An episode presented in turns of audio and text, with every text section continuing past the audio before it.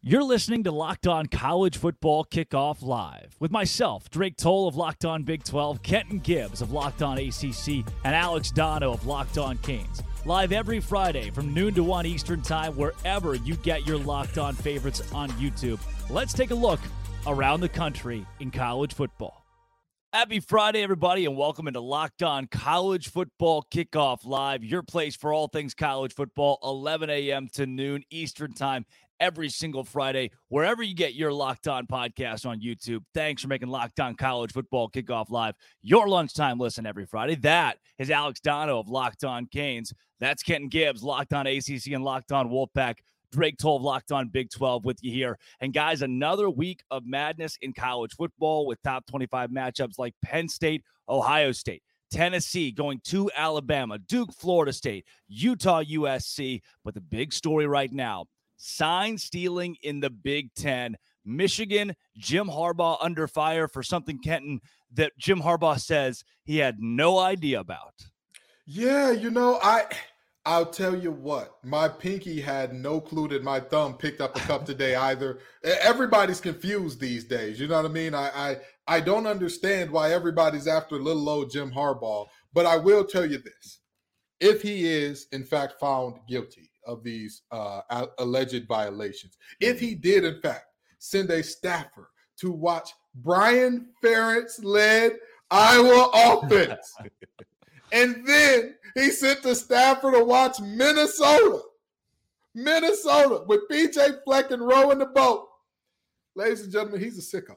He's a sicko that has violated multiple international laws, and he needs to be on the watch list. He needs to be on the watch list. All I'm saying is, if he violated these rules, he needs to have to go to everybody in his neighborhood, knock on the door, and say, "I'm Jim Harbaugh. I forced somebody to watch Brian Ferentz offense." I'm, that's all I'm saying. That's all I'm saying. Dono, I have always heard, you know, I was in and around the Baylor scandal in 16, which was certainly not close to this. But the one thing that was echoed constantly was the head coach knows everything that happens in a pro. The head coach knows everything that occurs. And that applies for the biggest, the smallest, and scandals like this. I, I find it hard to believe if this happened that Harbaugh is in the dark. And that's what should be assumed by the Big Ten, by Michigan, by the NCAA. If these allegations, which are turning into an NCAA investigation, are proven, then you have to assume Jim Harbaugh knew what was going on. And if he mm. didn't, that's on him for hiring the people who are responsible for this. Because right now, what Harbaugh is trying to do through his own statements and through his lawyer is create plausible deniability. Right, where you know Tony Soprano didn't necessarily know, or at least thought you don't know what the guys are are up to that are three rungs below me. Right, that's what yeah. Harbaugh is trying to go with here. Uh, and I think we're all learning a lot about college football today since these allegations have come out. I will admit, I've covered this sport for a long time. I didn't know that since 1994, you're not allowed to do in person advanced scouting of opponents that that's an ncaa violation that you're only allowed to watch film for the simple reason of you're not going to pick things up on film that you would pick up in person which come to signs and sign stealing opportunities and all of that. And you know the person who could end up being the fall guy here uh, or at least the one that I think Harbaugh is going to make the fall guy here or try to is a staff member, Connor Stalions, who's an off field analyst for the Wolverines since May of 2002. That's when the allegations start to come up here. Uh, he's been a, a, a, coach in some capacity at Michigan going back to 2015, where he called himself a volunteer coach at that time. He seems to be the one that the NCAA considers the person of interest for organizing this. But I completely agree with both of you guys. I mean, this is, if this is proven, again, this has got to come down on Harbaugh. And if I'm Michigan and I'm looking at my head coach, well, didn't you know we just suspend him or he suspended himself or whatever that was for three games for completely separate violations, recruiting violations during COVID?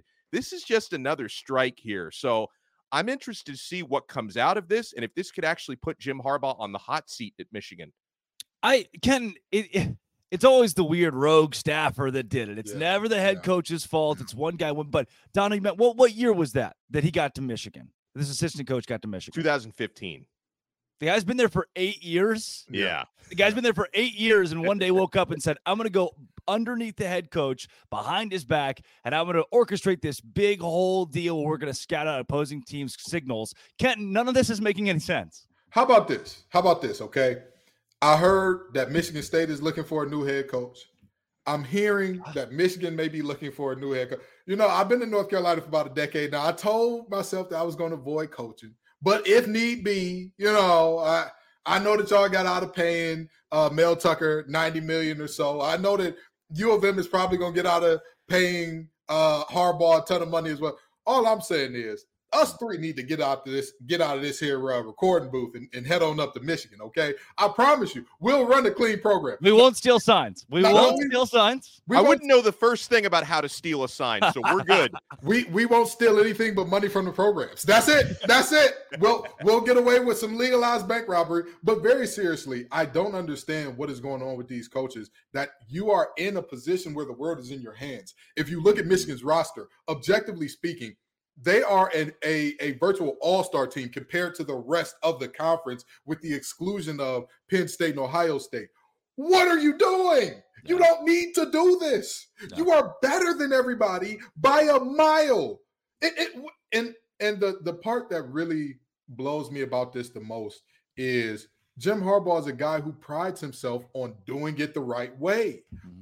who talks about oh some people were born on third base and, and think they hit a home run well, brother, if you illegally stole those bases, you're on third base too, and you didn't hit a triple. So I, I, I look at this situation and it's very disappointing to me because again, it's very similar to the Mel Tucker situation. And regardless of the legality of what has happened or whatever, this is still a black eye for your university. It's a black eye on your personal profile, and you're you're potentially forfeiting.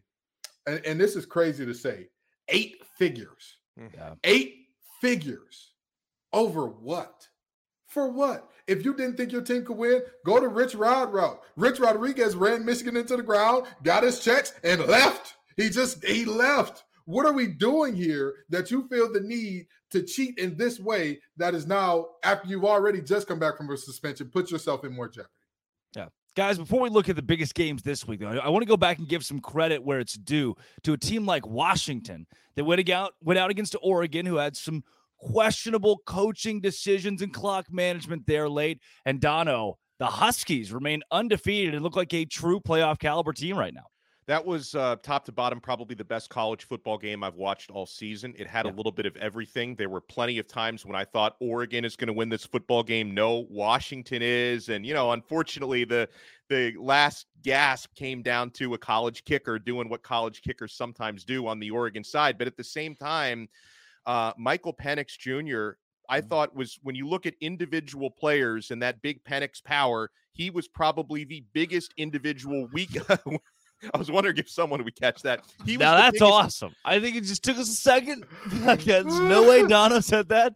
The Italian man it. in the hat, dropping them. Innuendos. Usually it's Ken and I, but all right, yeah, Dono. Yeah. He had onward he had the biggest game a quarterback has had this year, and he had his potential Heisman moment, guys. And you know, and and that's in the very same weekend that last year's Heisman winner probably unfortunately mm-hmm. took himself out of the running with a tough loss in a three interception game in Caleb Williams. So we could see the changing of the guard here, and Michael Penix Jr. now becomes the clear, if he wasn't already, front runner for the Heisman Trophy. And the Washington Huskies, this is a team I am taking very, very seriously as a national championship contender. So that was an unbelievable dub for them. Kenton, do you buy that? Washington possibly winning a title this year? Absolutely. That man, Trent Penix, has a rocket for a left arm. I told y'all last week in picking these games, the lucky lefty was going to get it done. And the reality is, Coach Lanning is doing it for substance, not the clicks. He's doing it for substance. That's why he went for it on fourth down all those times. It was not Hollywood. It's not Hollywood. It's not Holly- yeah, it's not Hollywood. They're playing it on the grass. Well, guess what? You just got your tail whooped on the grass, and it's your fault, Dan. Mm. Maybe, maybe, just maybe, next time, spend a little bit more time focusing on your team and your strengths and weaknesses. And I think the funniest thing about this, the funniest thing about people not looking at his blunder, because I don't think his blunder was as bad as Mario Cristobal's. I don't think it was as bad, but it's no, near it that. wasn't. it's it's near that for this reason. Three different times you go for it on four. Two of those you were well within field goal range. If you hit one of those field goals, just one of them, this is a entire this is an entirely different game. If you hit both, you win.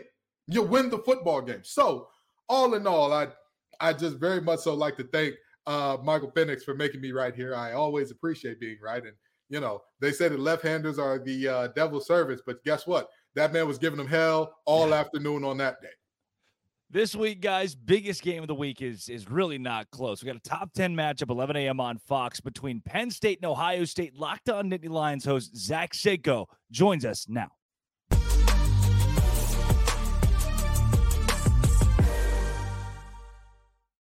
Zach Seyko locked on Nittany Lions, Penn State, Ohio State. Give me your case for those Nittany Lions to get it done in what would be an an upset, a four and a half point upset on the road this week. Yeah, and for it to be, I mean, it's going to be an upset, but this is a very close game. I mean, you, the margin's not very far. Uh, Penn State, I think, on a neutral field is actually a favorite in this case, but the Nittany Lions have taken a leap forward here. Uh, the Ohio State Buckeyes, in my opinion, have taken a slight step back, and Penn State also catches Ohio State. Uh, or unfortunately for college football fans, just in a better spot. As, as a neutral college football fan, Ohio State's banged up between, and it's not just a couple key, rotational guys. TreVeyon Henderson, Emeka Egbuka, Miyan Williams, to your top two running backs, to your second best wide receiver with Marvin Harrison Jr. But Penn State, uh, let's not talk about the guys that are unavailable for Ohio State. How about the guys that are available for Penn State? I mean, this is a team that is littered with first round talent, specifically on defense. Kalen King, Chop Robinson. I, would even argue that Curtis Jacobs could be a fringe day one pick. But, uh, and then just factor in that Penn State now has Drew Allar, Nicholas Singleton, Kaytron Allen, on offense. The talent is there, and, and Penn State has finally closed that gap that was pre- pretty wide, especially the past three seasons between these two teams. Wow, always great to hear a technician get love on this show. You knew I was mm. going to do it as soon as you shouted out Kalen King. But now, let me ask you this. Last time you were here, I asked you who the unheralded players are that could show out and have a big game. But let's just be honest. There is a reason that they're the underdogs. Who are the players that you're looking at on Penn State that you're saying, this player has to have a big game. They may not be a, a, household name, but this player, if they have a big game, if they do a good job of neutralizing such and so from Ohio State, we win this game hands down. Who are you looking at? Well, Kenton, I appreciate that question. I actually already had a little bit of preparation for this because I did that in my individual game preview on Locked On Nittany Lions. Dante Cephas. It is Dante Cephas who transferred in Kent State, all the lofty expectations that, hey, this was the next guy or this was the one that was going to at least help Penn State because the wide receiver room is one of the weaker links on the team, if you can find any on this Penn State team. Dante Cephas is quick. He's fast. He's the one that gives you that deep threat ability. You look at the statistics, Penn State has only attempted 11 passes of 20 plus or more yards. With Drew Allar at quarterback, who has one of the better arms in the country, in all in all of the country, and nobody has stretched the field. Nobody has tried to stretch the field. Dante Cephas has done this once.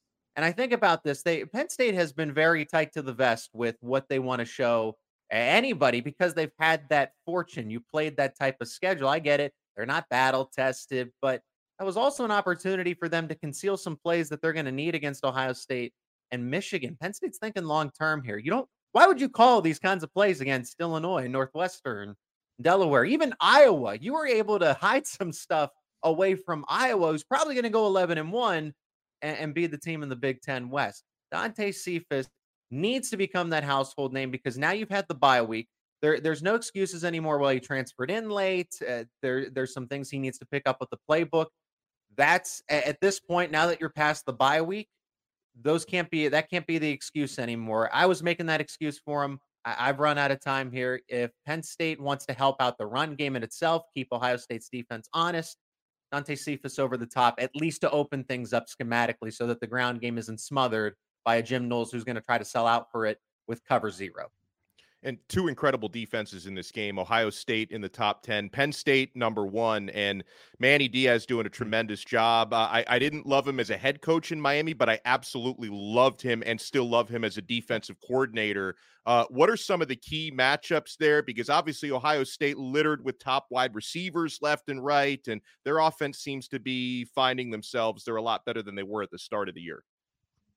Yeah that's definitely the case and that's going to happen with a first year starter in quarterback Kyle McCord, a first year offensive coordinator and Brian Hartline. Uh, those when you make that kind of change, I think that hasn't been talked enough about for the Buckeyes here. But now they're at the midseason point too. Same thing with Penn State. They've had to kind of figure it out with a new starting quarterback and some small changes here and there. As far as what you're asking about defensive matchup, matchups, it's that pass rush, that blitz heavy defense of from Manny Diaz who calls havoc type plays. Blitz plays 56% of the time.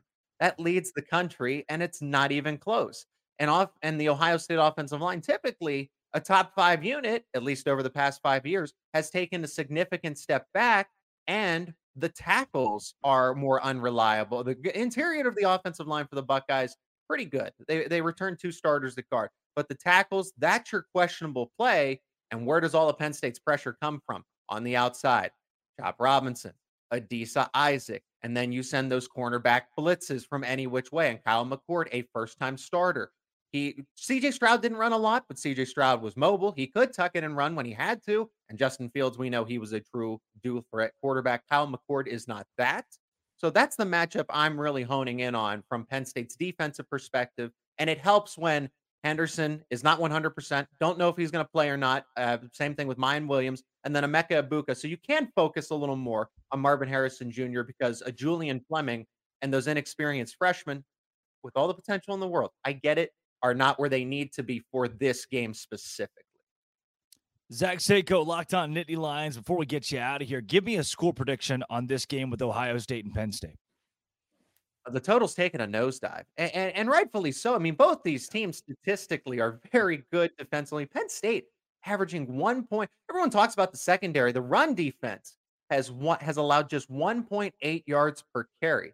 That that's Madden on rookie mode and franchise type of numbers here. Yeah. So uh, the Nittany Lions, I, I get it. The the competition hasn't been the greatest. Ohio State has been battle tested with Notre Dame.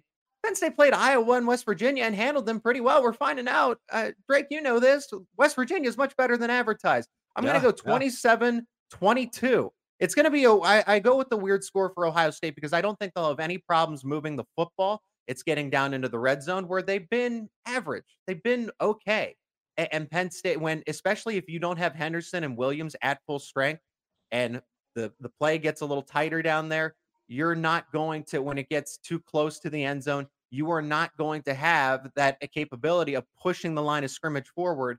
And Ohio State's going to settle for field goals. Penn State's going to get that pressure, cause some turnovers and short fields. And what they've been doing, grinding opponents down to a victory. 27 22 Penn State. Not just a cover, an outright win for the Nittany Lions. That's Zach Seyko of Locked On Nittany Lions. Zach, thanks for joining Locked On College Football Kickoff Live. Absolutely. Thanks for having me back. Appreciate it.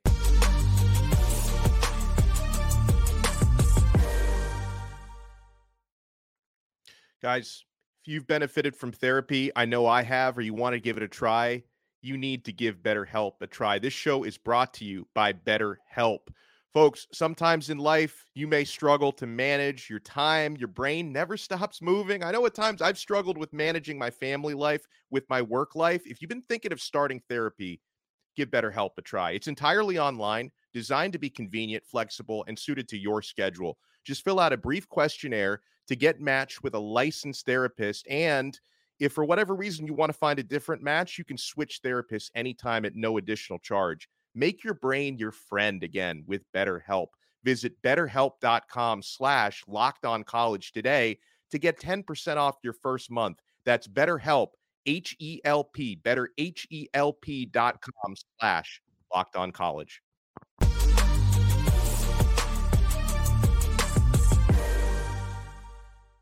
March Madness is right around the corner. If you want to win your office pool, you need to stay caught up with all the college basketball action with the Locked On College Basketball Podcast. Every Monday, Andy Patton and Isaac Shade recap the biggest stories in college basketball, keep you up to date on the NCAA tournament bubble, and get you ready for the upcoming week of games. From the Big East to the Mountain West and everywhere in between, Andy and Isaac have college hoops covered on the Locked On College Basketball Podcast. Available on YouTube and wherever you get podcasts. Part of the Locked On Podcast Network. Your team every day. Guys, it is time for my favorite segment that is Tell Me Why. He... And before we get into yeah, a little bit little extra this week, and before we get into the actual sell me Whys" and clips from across the channel here, I, Ken, I think I'm sold the Penn State Nittany Lions. This was not an emotional yeah. Zach Seyko. This was not a an overly charged, fired up for a big game Zach Seyko. This was numbers, facts, figures, who plays, who doesn't. Penn State has the edge in this game somehow uh, Drake Toll, I need you to do your best Harbaugh impression and go watch that young man uh, record his shows in person because that was a fired up Zach Seyko. Mm. I'm sorry to tell you. Oh no, that, that, that was not emotionally man, charged. That young man is no. very even keeled. He's he's a smooth operator. I'm telling you, he never gets too high, never gets too low. Regardless of what's going on with Penn State, he's gonna come on and be the same guy. But I'll tell you this. I'll tell you this. I'm so too. I I love Penn State in this one too because number one, Ohio State is banged up, which he referenced earlier. Mm-hmm. But number two, we talk about Ohio State is battle tested against some better teams and all that. I'm I'm just gonna be honest. I'm just gonna be honest. Notre Dame has a ton of Dr. Jekyll and Mr. Hyde in them. Mm-hmm. And even beyond that, in terms of your physical play, they finished out the game with 10 players on the field for the last two plays. And where was the ball run, Dono? You you watched that game. Where where was that ball run, Dono? Oh, in the middle? Uh-huh. It was ran where the eleventh guy would have been. Oh, oh, I'm sorry. I'm sorry. Yeah, where, where the eleventh guy. More specific, Dono. He's a football player. Ten men on the field. But but that but that's my point. That's my point. Penn State's not gonna have that problem. James Franklin has historically had troubles winning the big one, right? That's been the thing. But here's the thing: James Franklin has never had the horses in the stable that he has right now. I think it's fair to have that criticism of coaches who have had all the biggest names, all the stars, all that. James Franklin is just now getting that. And I think that he shows it. I think he shows why, you know, at the end of the day, there are questions about Ryan Day's ability to win a big game as well. And I think that this one elevates those questions up until he plays that school up north. Yeah, Dono, you you buying that here? You like Penn State? You can sell me as far as covering the four and a half point spread. Um, I'm still and and I, am going to stick with that. So I am I am betting Penn State plus four and a half. At, at the same time, I think this is going to be a very close game. Uh, I like how Zach mentioned if it was you know at a neutral site or if it was at Happy Valley, of course Penn State would probably be favored.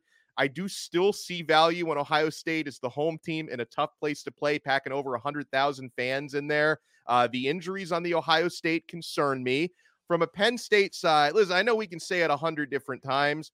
They have been a dink and dunk team this year, whether that's just by design or taking what the defenses give to them. I still can't automatically say, hey, the downfield passing game is going to go from zero to 60 against Ohio State's top 10 defense. So, um, as far as picking a straight up winner, I could see Ohio State winning by a point, three points, but I am taking Penn State plus four and a half. So we got a, a, comment here from Mr. Jones. The Big Ten is weak. In the SEC, Ohio State would be Kentucky. Now that's that seems pretty hyperbolic to me, guys. You can see Kenton Gibbs to see you rolling your eyes here for Mr. Jones. Um, pass me a bottle. This guy's obviously been drinking, Kenton. I, he hasn't just been drinking. Get him blood tested. Get USADA involved. You get it? Can I get a Counting Crows let's, reference? Anybody? Anybody I, here? Listen, all I'm saying is let's see if he's off some beaver tranquilizers or something like that as well, because this is ridiculous. Where does the SEC get off? I get it. You've won a lot of championships. You have historically been the best. I'll give you every bit of props for that. I'll give you every every bit of kudos. Clap it up for the SEC, everybody. Clap it up for the SEC. But uh, yesterday's price is not today's price, in the words of Fat Joe. Yesterday's price is not today's price. We live in a performance, what have you done for me lately industry. And last time I checked, folks, the SEC did not have a winning record out of conference against the Power Five this year, did they? Three and uh, uh six, uh, right? Three and six. Three and six. Oh, okay. so, seven? so somehow, somehow, I'm supposed to believe that this three and six conference, the conference that made North Carolina look unbeatable, made their defense look like the '85 Bears, the conference that made Quinn Ewers look like the next coming of Peyton Manning, the conference that had multiple teams walk into their trap and take over their trap in non-conference, all of a sudden, all of a sudden, because they're playing each other and it's somebody's sorting to the top. Oh, they're the best. Oh, the Big Ten can't compete. Oh, uh, no, Ohio State's just Kentucky. Come on, come on. Ohio you know State is Kentucky. I, I, I'm gonna just tell you this. I'm gonna just tell you this. I hate to quote Tar Heels, but I'm gonna have to do it. I'm gonna have to quote the most famous Tar Heel of all time. Stop it. Get some help. It's help. Mr. Jones, having grown up in Arkansas, SEC country, I think Ohio State is Vanderbilt. I love the sentiment there, yeah. Mr. Jones. Thank you very much. Well, and I gotta, I'll, I'll, give Mr. Jones a pass because I've I've driven I've driven through SEC country before, specifically when you get into Kentucky and Louisiana. Every few miles, there are whiskey distilleries. So you know, if he's taking those tours, getting those samples, I'm going to give the guy a pass. And listen, there have been some years where you can make that argument. A lot yeah, of years where you can say, oh, you know, the the second or third best team in the Big Ten would be Kentucky in the SEC. This is just not the year to make that argument. Feel free to to watch Fox at noon on a Saturday and see what some of the other conferences are doing. And you don't have to just stick to the SEC. You know what, guys? Ohio State is the Kentucky of the Big Ten. This is a top two team in the SEC East, maybe a top three or yeah. four team in the league overall. So maybe this Mr. Jones is not sliding Ohio State. He's given some beef to Kentucky here. Let's consider all things okay. Okay. as we roll through. Sell me why. We love a good rivalry game, right? This yeah. is not that. Michigan State and Michigan supposed to be the big one, a big one. Uh, tale of two teams on two very different planets this season. 24 and a half point underdogs. Michigan State at fanduel.com. It'd be the first night game in East Lansing between these two teams. This rivalry, the pride, is all of that enough to help Sparty cover 24 points against a Michigan team that's blown everybody out? Here's Locked On Spartans host Matt Sheehan tell me why on Michigan State. Matt Sheehan, Locked on Spartans, and hello, Mark. How are you doing today? Why should you take Michigan State plus 24 and a half against a juggernaut like Michigan and a juggernaut that may or may not spy on every single team it plays? Well, I, look, it fits every stereotype of, yeah, this is Michigan State's Super Bowl coming up this year. I mean, uh, find another game on the schedule that's going to be as big as this one for the green and white.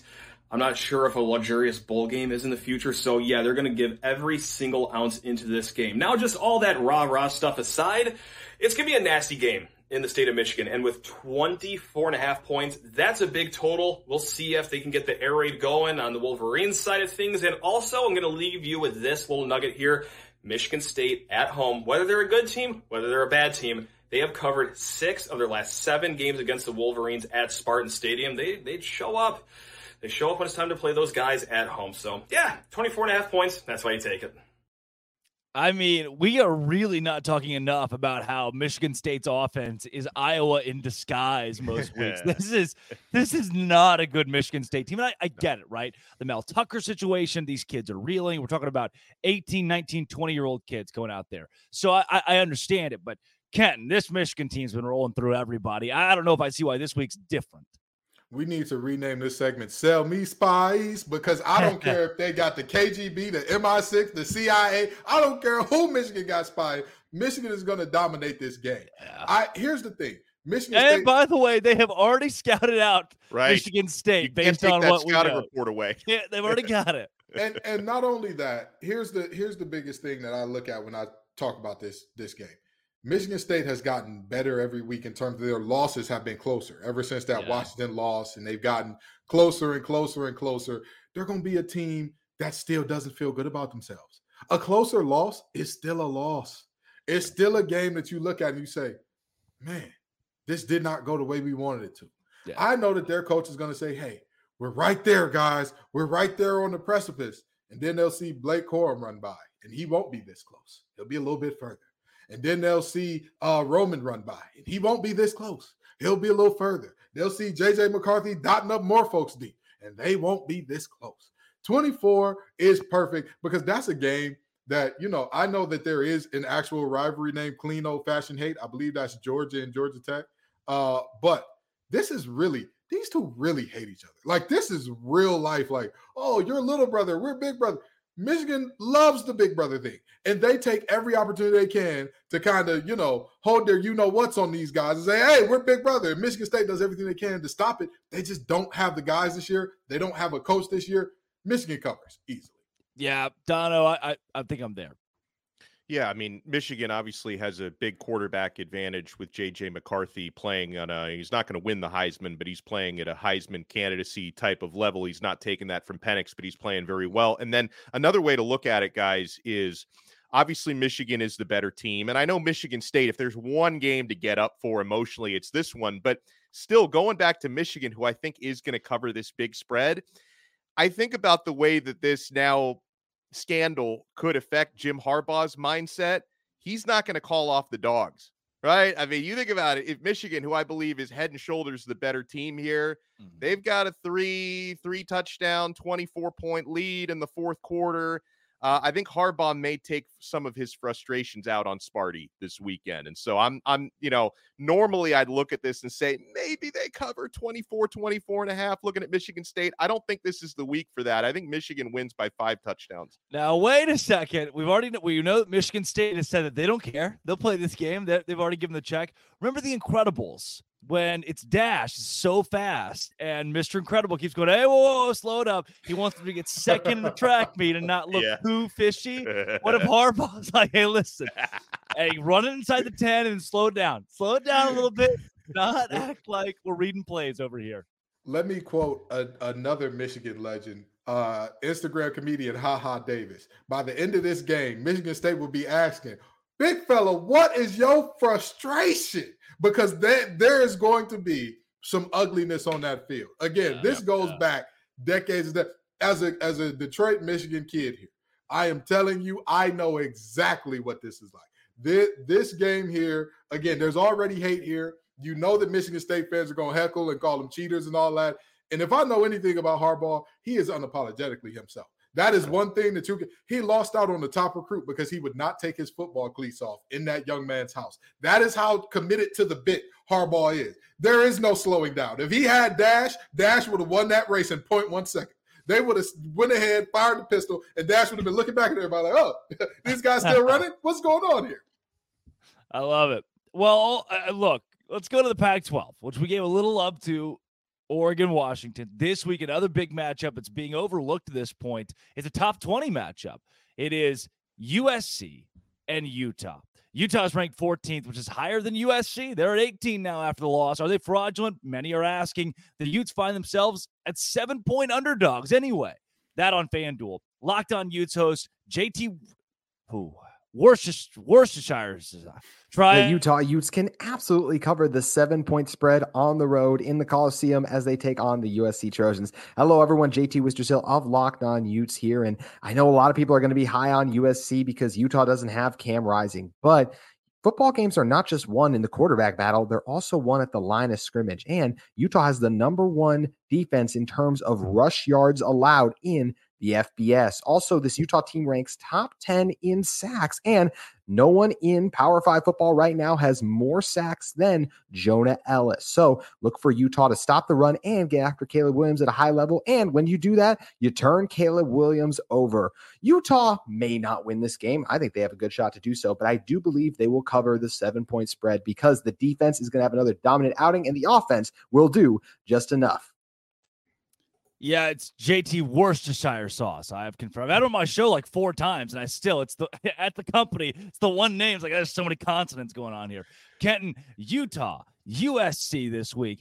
I'm not buying the Utes. I don't know if I'm buying the Utes without Cam Rising. And guess what? I'm also not buying the Trojans. There's a there's a big paint drying competition over in Groesbeck, Texas this week. I'm gonna have to get myself out there. I don't know if I can make this game. You know it, as as poorly as we saw Caleb Williams play last week, uh, let me go ahead and quote Aaliyah here. If at first you don't succeed, dust yourself off and try again. A lot of quote. You're quoting a lot think, of people here today. I think. I mean, hey, there's there's a lot of quotable folks in the world, but I I got to give this game to USC because, and I think that they cover as well because while their defense is very suspect, so is Utah's offense. Like we've we've seen at multiple points this year that that offense, you know, I'm not saying that they you you ever seen the meme where they said they're almost every quarterback in the NFL is Kirk Cousins. All I'm saying is there are a lot of college offenses that are Iowa. And Utah at times this year has looked like Iowa West. And yeah. with that being said, I'm not sure even against the fraudulent defense that they can keep up with Caleb Williams and company. Dono. Oh, I'm buying low on USC. I, I think mm. coming off of you know last week's debacle against Notre Dame, a 48-20 loss. I think that's influencing the betting public. I think that's influencing the odd make odds makers. I think this spread would be and should be bigger in USC's favor if not for last week. Obviously, USC has big question marks on defense, but Utah without rising, that's just not the team to exploit that well enough to win this game. And I'm expecting a big time bounce back performance for Lincoln Riley's offense and Caleb Williams and company. So uh, I'm going USC to cover. They're a good team, not a great team, but they're good enough to win this game by more than a touchdown. Here is one that won't be close. Staying in the Pac 12.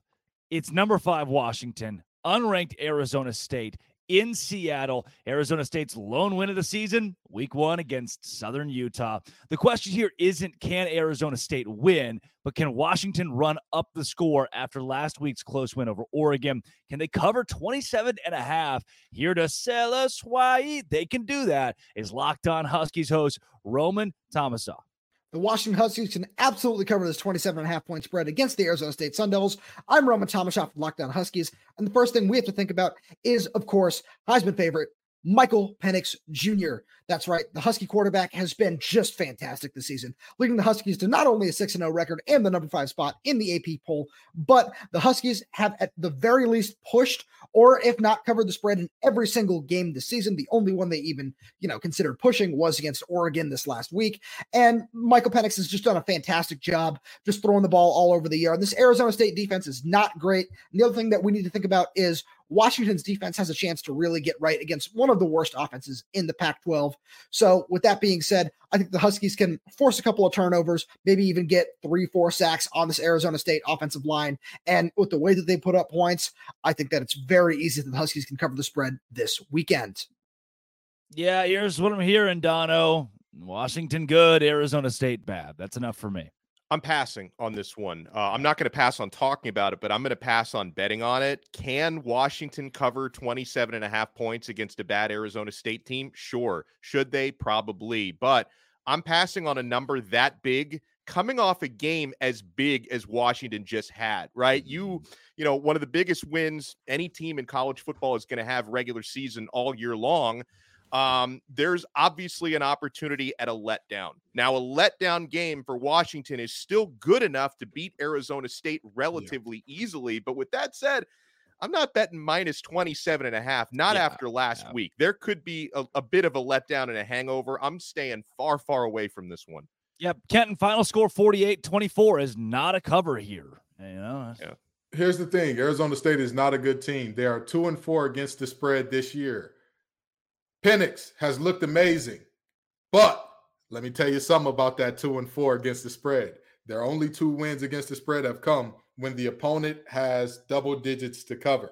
I right. think this is another one of those games that, you know, Arizona State, the public perception of them is a little worse than they actually are. Number one, I'm not saying they're a good team. I'm just saying everybody thinks that they're like, they should be relegated down to FCS immediately, which yeah. I think a little bit of a reach there. And even beyond that, I'm looking at this Arizona State team and I'm saying to myself, y'all probably don't need to do that much to not lose by darn near 30 or 30 plus uh, in a game where, again, watch this coming off a huge, very explosive win where you know that they gave everything they had. They're going, you know, it's all right, take it easy their way into a 14 to 20 point win this week. Guys, I'm starting to break out in hives. We've spent so long not talking about the SEC. Let's get back to it. Tennessee and Alabama this week, one of the biggest games in the country. We will be joined coming up next by Luke Robinson, host of Locked On Bama. But first, Dono. Guys, you got to snap into action this football season, this NFL season with FanDuel, America's number one sports book. We've just heard all these sell me whys Right now, new customers at FanDuel get $200 in bonus bets guaranteed when you place a $5 bet. So if you've heard us talking about all these numbers and these lines, you want to sign up today. It's a great time to do it because you get $200 in bonus bets, win or lose at FanDuel right now. If you've been thinking about joining FanDuel, there's no better time to get in on the action. The app is so easy to use. There's a wide range of betting options, including spreads, player props, over unders, so much more. Visit fanduel.com slash locked on and kick off the NFL season. FanDuel, official partner of the NFL.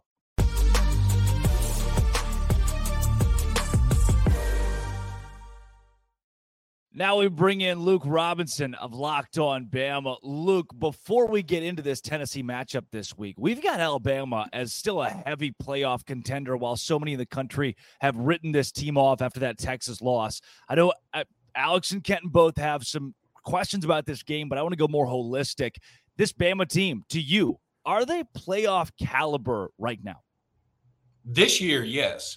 I think in years past, no. And I mean, you know, the problem with Alabama is they're generally compared to other Alabama teams. I mean, is this team as good as the one that had Tua and Jalen Hurts and Damien Harris and Josh Jacobs and Najee Harris and blah blah blah? No, it's not. I mean, it's just it's just not.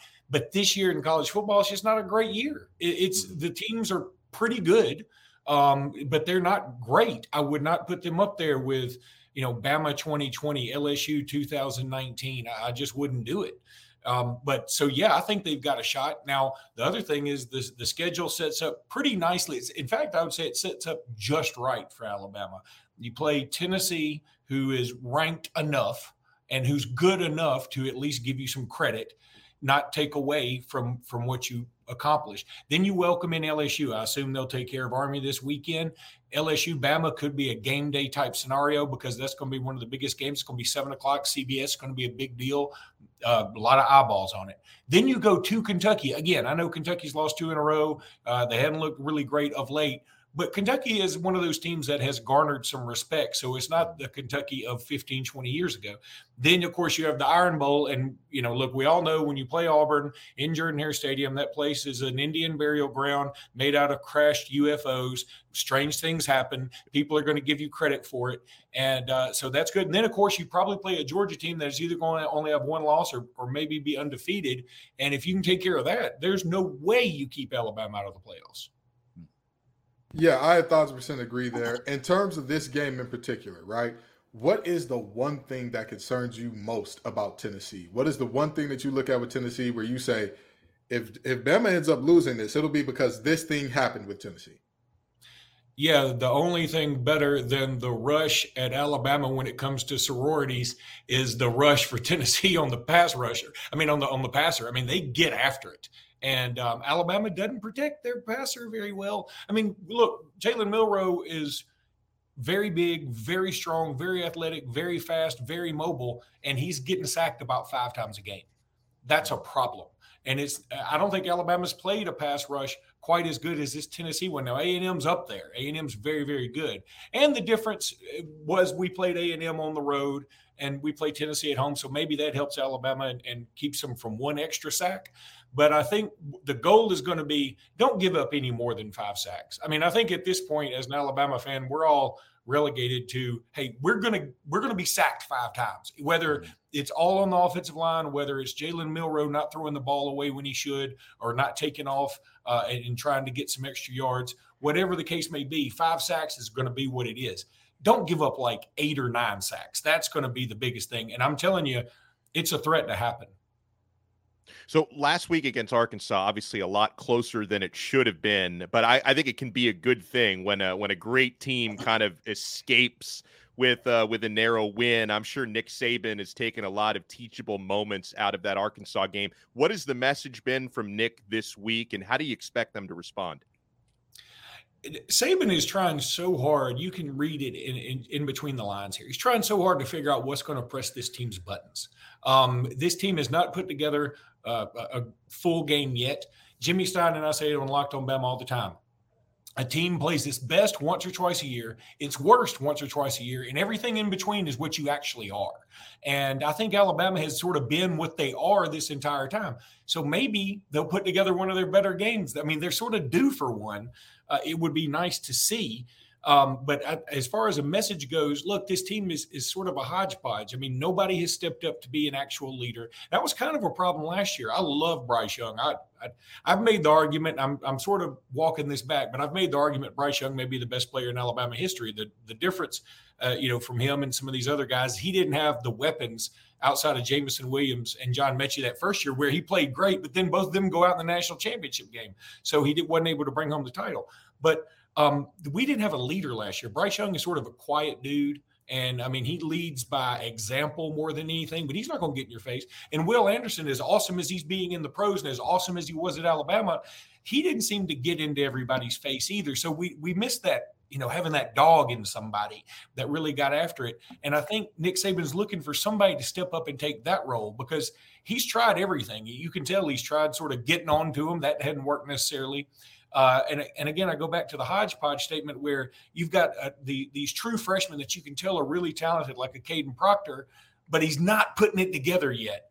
Then you've got some guys that are transfers. You've got a quarterback that everybody hadn't completely bought into just yet. They they bought him doing more than than they had, but he's not he's not everybody's not totally sold on him just yet, and that includes the fans. So I, I think that there's it's going to be one of those trial by error things all season long. But if they can ever put it together, this Alabama team in the end has as much talent as anybody. Luke, give me a final score prediction: Alabama, Tennessee, in Tuscaloosa this week. All right, I'm going to stick with this because I just sort of pulled it out of the air a couple of days ago, and I, I, it would be sort of cheap to to change, Change it. it. Yeah. I'm going 1914, which is Oh. a throwback to the 2015 game. I know it's kind of stinky, uh, Oh. considering in this day and age of offense. But look, these with the new clock rules, and you say, oh, all you're missing is five or six plays. Those are a pretty big deal with these two offenses. I mean, Tennessee is a running team. Uh, Alabama, yes, they can have the big plays, but if they don't hit a big play, Alabama's had some problems doing anything else. So, uh, and their running game hadn't really uh, busted out just yet. Yeah. So I think that uh, we're going to see a lot of two, three, four yard gains in this game. Maybe a couple of sacks. Maybe it- not three and outs, but like uh, you, you're going to have a first down and then a three and out after that. So we're going to have a you know the punters are going to get some workouts. And this is a throwback to the 2015 game where Alabama won 19-14, and you know two great defenses. I, I sort of see this and two quarterbacks, by the way, that almost mirror each other, except for the fact that Milroe's been sacked 26 times and uh, Milton's only been sacked eight. Yeah. Luke Robinson of Locked On Bama, playoff hopeful. Thanks for joining Locked On College Football Kickoff Live. Thank you guys for having me.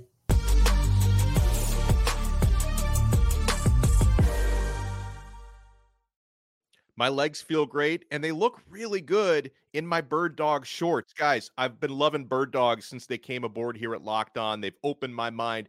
Bird dog stretch khaki shorts are designed to fit slimmer through the thigh and the leg, giving you a truly sculpted look. Bird dog shorts, they do the exact same thing as Lululemon, but they fit way better. I've tried them both. I can vouch for that. They fit way better than regular shorts that are made of a stiff, restricting cotton. Bird Dogs fixed this issue by inventing cloud knit fabric that looks just like khaki, but it stretches to give you a way slimmer fit without having to sacrifice movement. And I need this in Florida badly. Bird Dogs uses anti stink sweat wicking fabric to keep cool and dry all day long. They are functional for every occasion, guys. Go to birddogs.com slash locked on college or enter promo code locked on college at checkout for a free Bird Dogs water bottle with your order. That's birddogs.com slash locked on college for a free water bottle at checkout. You won't want to take your bird dogs off. We promise you.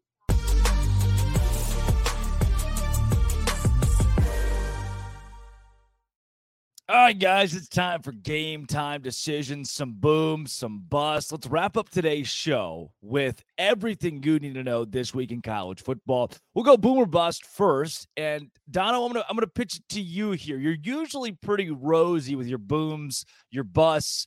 Wh- Where are you leaning this week? Do you give me a boom? You give me a bust? What do you got? As much as I'd like to give you booms only, um, I can't ignore USC. That was a train wreck mm-hmm. last week, and I, I did. I, I think at least two of us, if not three of us on the panel, did predict Notre Dame to win the game because of you USC's questionable defense. But what I did not expect was three interceptions by Caleb Williams, the constant mm-hmm. pressure and duress that Notre Dame put him under. So it wasn't just USC's defense, it was their offense and their Heisman winner as well that let them down last week. And even though I do think the Trojans will respond this week, they've got to get a bust last week because that's the type of game that obviously is going to haunt you when you're trying to get into the college football playoff. And unfortunately for Caleb Williams, that performance probably takes him completely out of Heisman contention. So that that is my bust. Um, for my boom, uh, Mizzou got a big win last week, but Yeah. I want I want to go. in- I- if- Sorry, Kenton, if I took You yours, my boom. It's all right. you It's can go right. into more detail. I'll let you have the rest of that because for my boom, I go individual. I don't know if we're allowed to do this, but Michael Penix Jr., I, I thought nobody raised their stock high, and the stock was already soaring, but Yeah. it's booming now to the moon. Nobody raised their stock higher last week, getting that win with that throw that Mm-hmm. he made, in addition to a bunch of other tremendous throws that he made. That was a Heisman moment for the Heisman Trophy frontrunner. That's going to be on every highlight reel when he receives that award uh, in a couple of months in New York. So Michael Penix Jr. is my boom. Yeah. Ken. Yeah, so he he got me with the Mizzou boom, and that's all right. That's all right. That's all, it's okay. I'm gonna tell you this: if we're talking individual players, Luther Burden the third. Okay, he's a receiver out of Missouri. He had a hundred yards per game, or over a hundred yards actually. Well, mm-hmm. well over a hundred yards. The lowest that he had in any of the five games leading up to this was 114 yards last week. Two receptions for 15 yards. He's coming back with a vengeance. He's going to do something crazy this week. I'm already expecting it. I'm already calling it. I'm already seeing it. And my bust for the week. I hate to have to do this, but too many people say I'm biased and they say I'm a homer and they say, Oh, do it. Do so it. I'm going to bring them on down to the carpet. Dave Doeren and the NC State Wolfpack, come on down. You let a team beat you completing four passes? Ugh. Ugh. Four passes with a backup quarterback. Wait a minute, there's more. You let a team beat you and you had more drops than they had completions. you let a team, the, the lowest average score in the uh, ACC, the lowest scoring offense in the ACC is Virginia. Averages 22.3 points or something along those lines. You put up three. Yeah. You couldn't score a point per quarter. Yeah, yeah. Come on down. Bust of the week. A team that many people saw as the dark horse of the season. That had to be a low moment. I expect the pack to bounce back. I really do. I expect them to be better going forward. But they need to be called to the carpet for what was an abysmal performance last Saturday in Wallace Wade. Non-competitive is the way I would say. Non-competitive. Give me my boom this week is a team that we didn't talk about much past their loss to Washington State, but it's Oregon State. And the reason I put the Beavs as my boom is we're going to look up in a few weeks at nine and one Oregon State and think, wait a second, here's a team that is fighting to stay relevant in college football and be in a Power Five conference who might win their Power Five conference championship in its last year of existence. They're at Arizona this week after a double digit win against UCLA. That's probably a win, though. Arizona, also a booming team right now, who's been pretty even keel this year.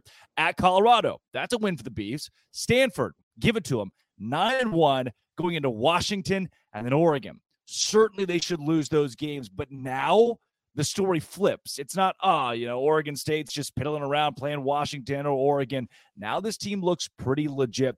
Oregon State, a boom. And guys, we can't let them escape. We can't let Louisville escape without giving them a bust. Yeah. Talk about non competitive. This game in the second half, the Cardinals were held scoreless. They were seven point favorites last week. We all, what I said, rat line, rat line. And it wasn't just it wasn't just a, a cover for Pitt. They won by 17 points. Kenton, I will pitch this one to you really quick before we get into our game time decisions because you're locked on ACC. This was bad. Oh, it was god awful. It was god awful. And if you listen to Locked On ACC, which I hope you all do, I've said multiple times on the show, if Jack Plummer can put out five elite performances, just five elite performances on the season, this team will be a okay. He clearly was not elite in this game. His wide receivers did not help him. A lot of drops there. It was a tough game overall for Louisville. And this wasn't really a game that you look at and you say, man, Louisville is just they they just uh, are showing up and they just got all the bad breaks. No, no, no, no. Pitt was creating the bad breaks, henceforth breaking their spirit, henceforth breaking their undefeatedness, henceforth breaking what honestly and truly could have been something super special for Louisville in terms of potentially running the table and Mm. getting to an ACC championship. All of that was broken. And of course, who was it broken by? Who was it broken by? A Pitt team with MJ Devonshire on it. Every time you see or hear the name MJ Devonshire, it's a pick six. Remember last year against uh, West Virginia? pit six. I this do. year, another pit six. MJ Devonshire is Johnny on the spot whenever you need him, but Louisville threw it right to the boy. You know, it- it's it's been it's been a tough week for Louisville fans, and you know we're not going to end it nicely here. Ken Gibbs said they might be last year. Could they be a TCU type in the ACC? Could they be that team that? eh, Nope, they lost to Pittsburgh. No, they lost to Pitt. Uh, college football's biggest games this week. Let's go through and pick them. We start in the Southeastern Conference. Tennessee, Alabama. Dono, who do you like to win this game in Tuscaloosa? Oh, I like Alabama, and it, it goes back to the conversation we had with Luke. Um, you know, you guys know I, I like to I like to buy low. Uh, that was just uninspiring football that Bama yeah. played, nearly blowing an 18 point lead against a, a bad Arkansas team. That Nick Saban, like Luke said, is always trying to figure out a way to push his team's buttons. I think you know, bouncing back, it was a dub last week, but bouncing back with a better performance against a ranked opponent is something I expect the Crimson Tide to do. I also don't trust the Tennessee Volunteers to win mm-hmm. big games, play consistent football. So uh, I, I, think if anything, you're learning you should probably have Milroe throw downfield more often. That's where he's most dangerous. Uh, I see the Crimson Tide winning and not not necessarily saying winning big, but I see them winning by more than a touchdown. Kenton they need to change that young man's name from Bazooka Joe to Sniper Joe or something because at the moment he could not hit the side of a super Walmart from the parking lot. And if you've ever seen the super Walmart in person, those things are massive. With that being said, give me Bama. Um, the reality is very simple. I do think that this is going to be a low scoring defensive field possession game. And with that being said, if that is the type of game that's played, it's hard for me to go against Bama. It's hard for me to go against Saban. Saban is the ultimate game planner. Like everybody talks about different coaches and what they do, what they don't do, and all that. Tell me one time that you've seen Bama lose, and at any moment you say Saban managed the clock incorrectly. He took mm. a bad decision in, in going forward here. He's done thing X, Y, and Z. I don't trust Heupel as much as I trust Saban. Yeah. I think Bama gets it done in a close, low scoring game. Saban's still great against his assistants, though not perfect any longer. He gets it done against Safe Pick. Safe Pick, Alabama beats Tennessee by at least a score this week. Let's take you to the ACC where you two guys camp out. Duke, Florida State. Duke 14 and a half point dogs on the road after a dominating win against NC State, Dono. This is a tough one because I, I, wish I had a crystal ball to know for sure that Riley Leonard is back for Duke. Yeah. And even if he is, is he close to 100%? Because obviously, listen, Mr. Belin, their backup, did enough, completing four out of 10 passes. Two of those were touchdowns last week to give Duke a W.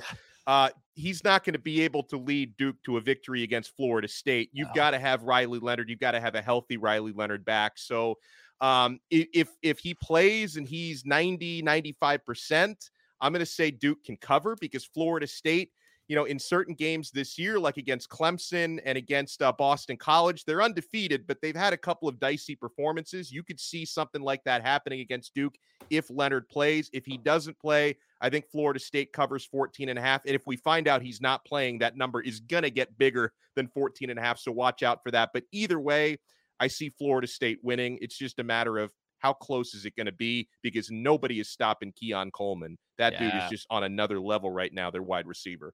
Kenton, you with it? Duke's defense is elite. Yeah. They have an offensive line that is physical. They just pound on you and beat on you. It's just body shot, body shot, body shot. And then you drop the hands. And what does a good boxer do? They hit you with the hook. Unfortunately, Unfortunately, oh, you meant body shot as in like boxing. Okay. Yeah. Yeah. Yes. I. Okay. All right. That is. Sorry, kid. I just graduated college. We would go to Cancun. The Duke, I, I the Duke kids. The Duke kids do not party like that, especially not for football. But that's neither here nor there. The reality is very simple. Too much Keon Coleman. Too much Jared Verse. Too much uh, Kalen DeLoach. This is a a Florida State team. Stars at every level. Not good players. Stars guys that will go on not just to play on Sundays, guys that we're going to be talking about in terms of, oh, yeah, we got to get him in fantasy draft coming up.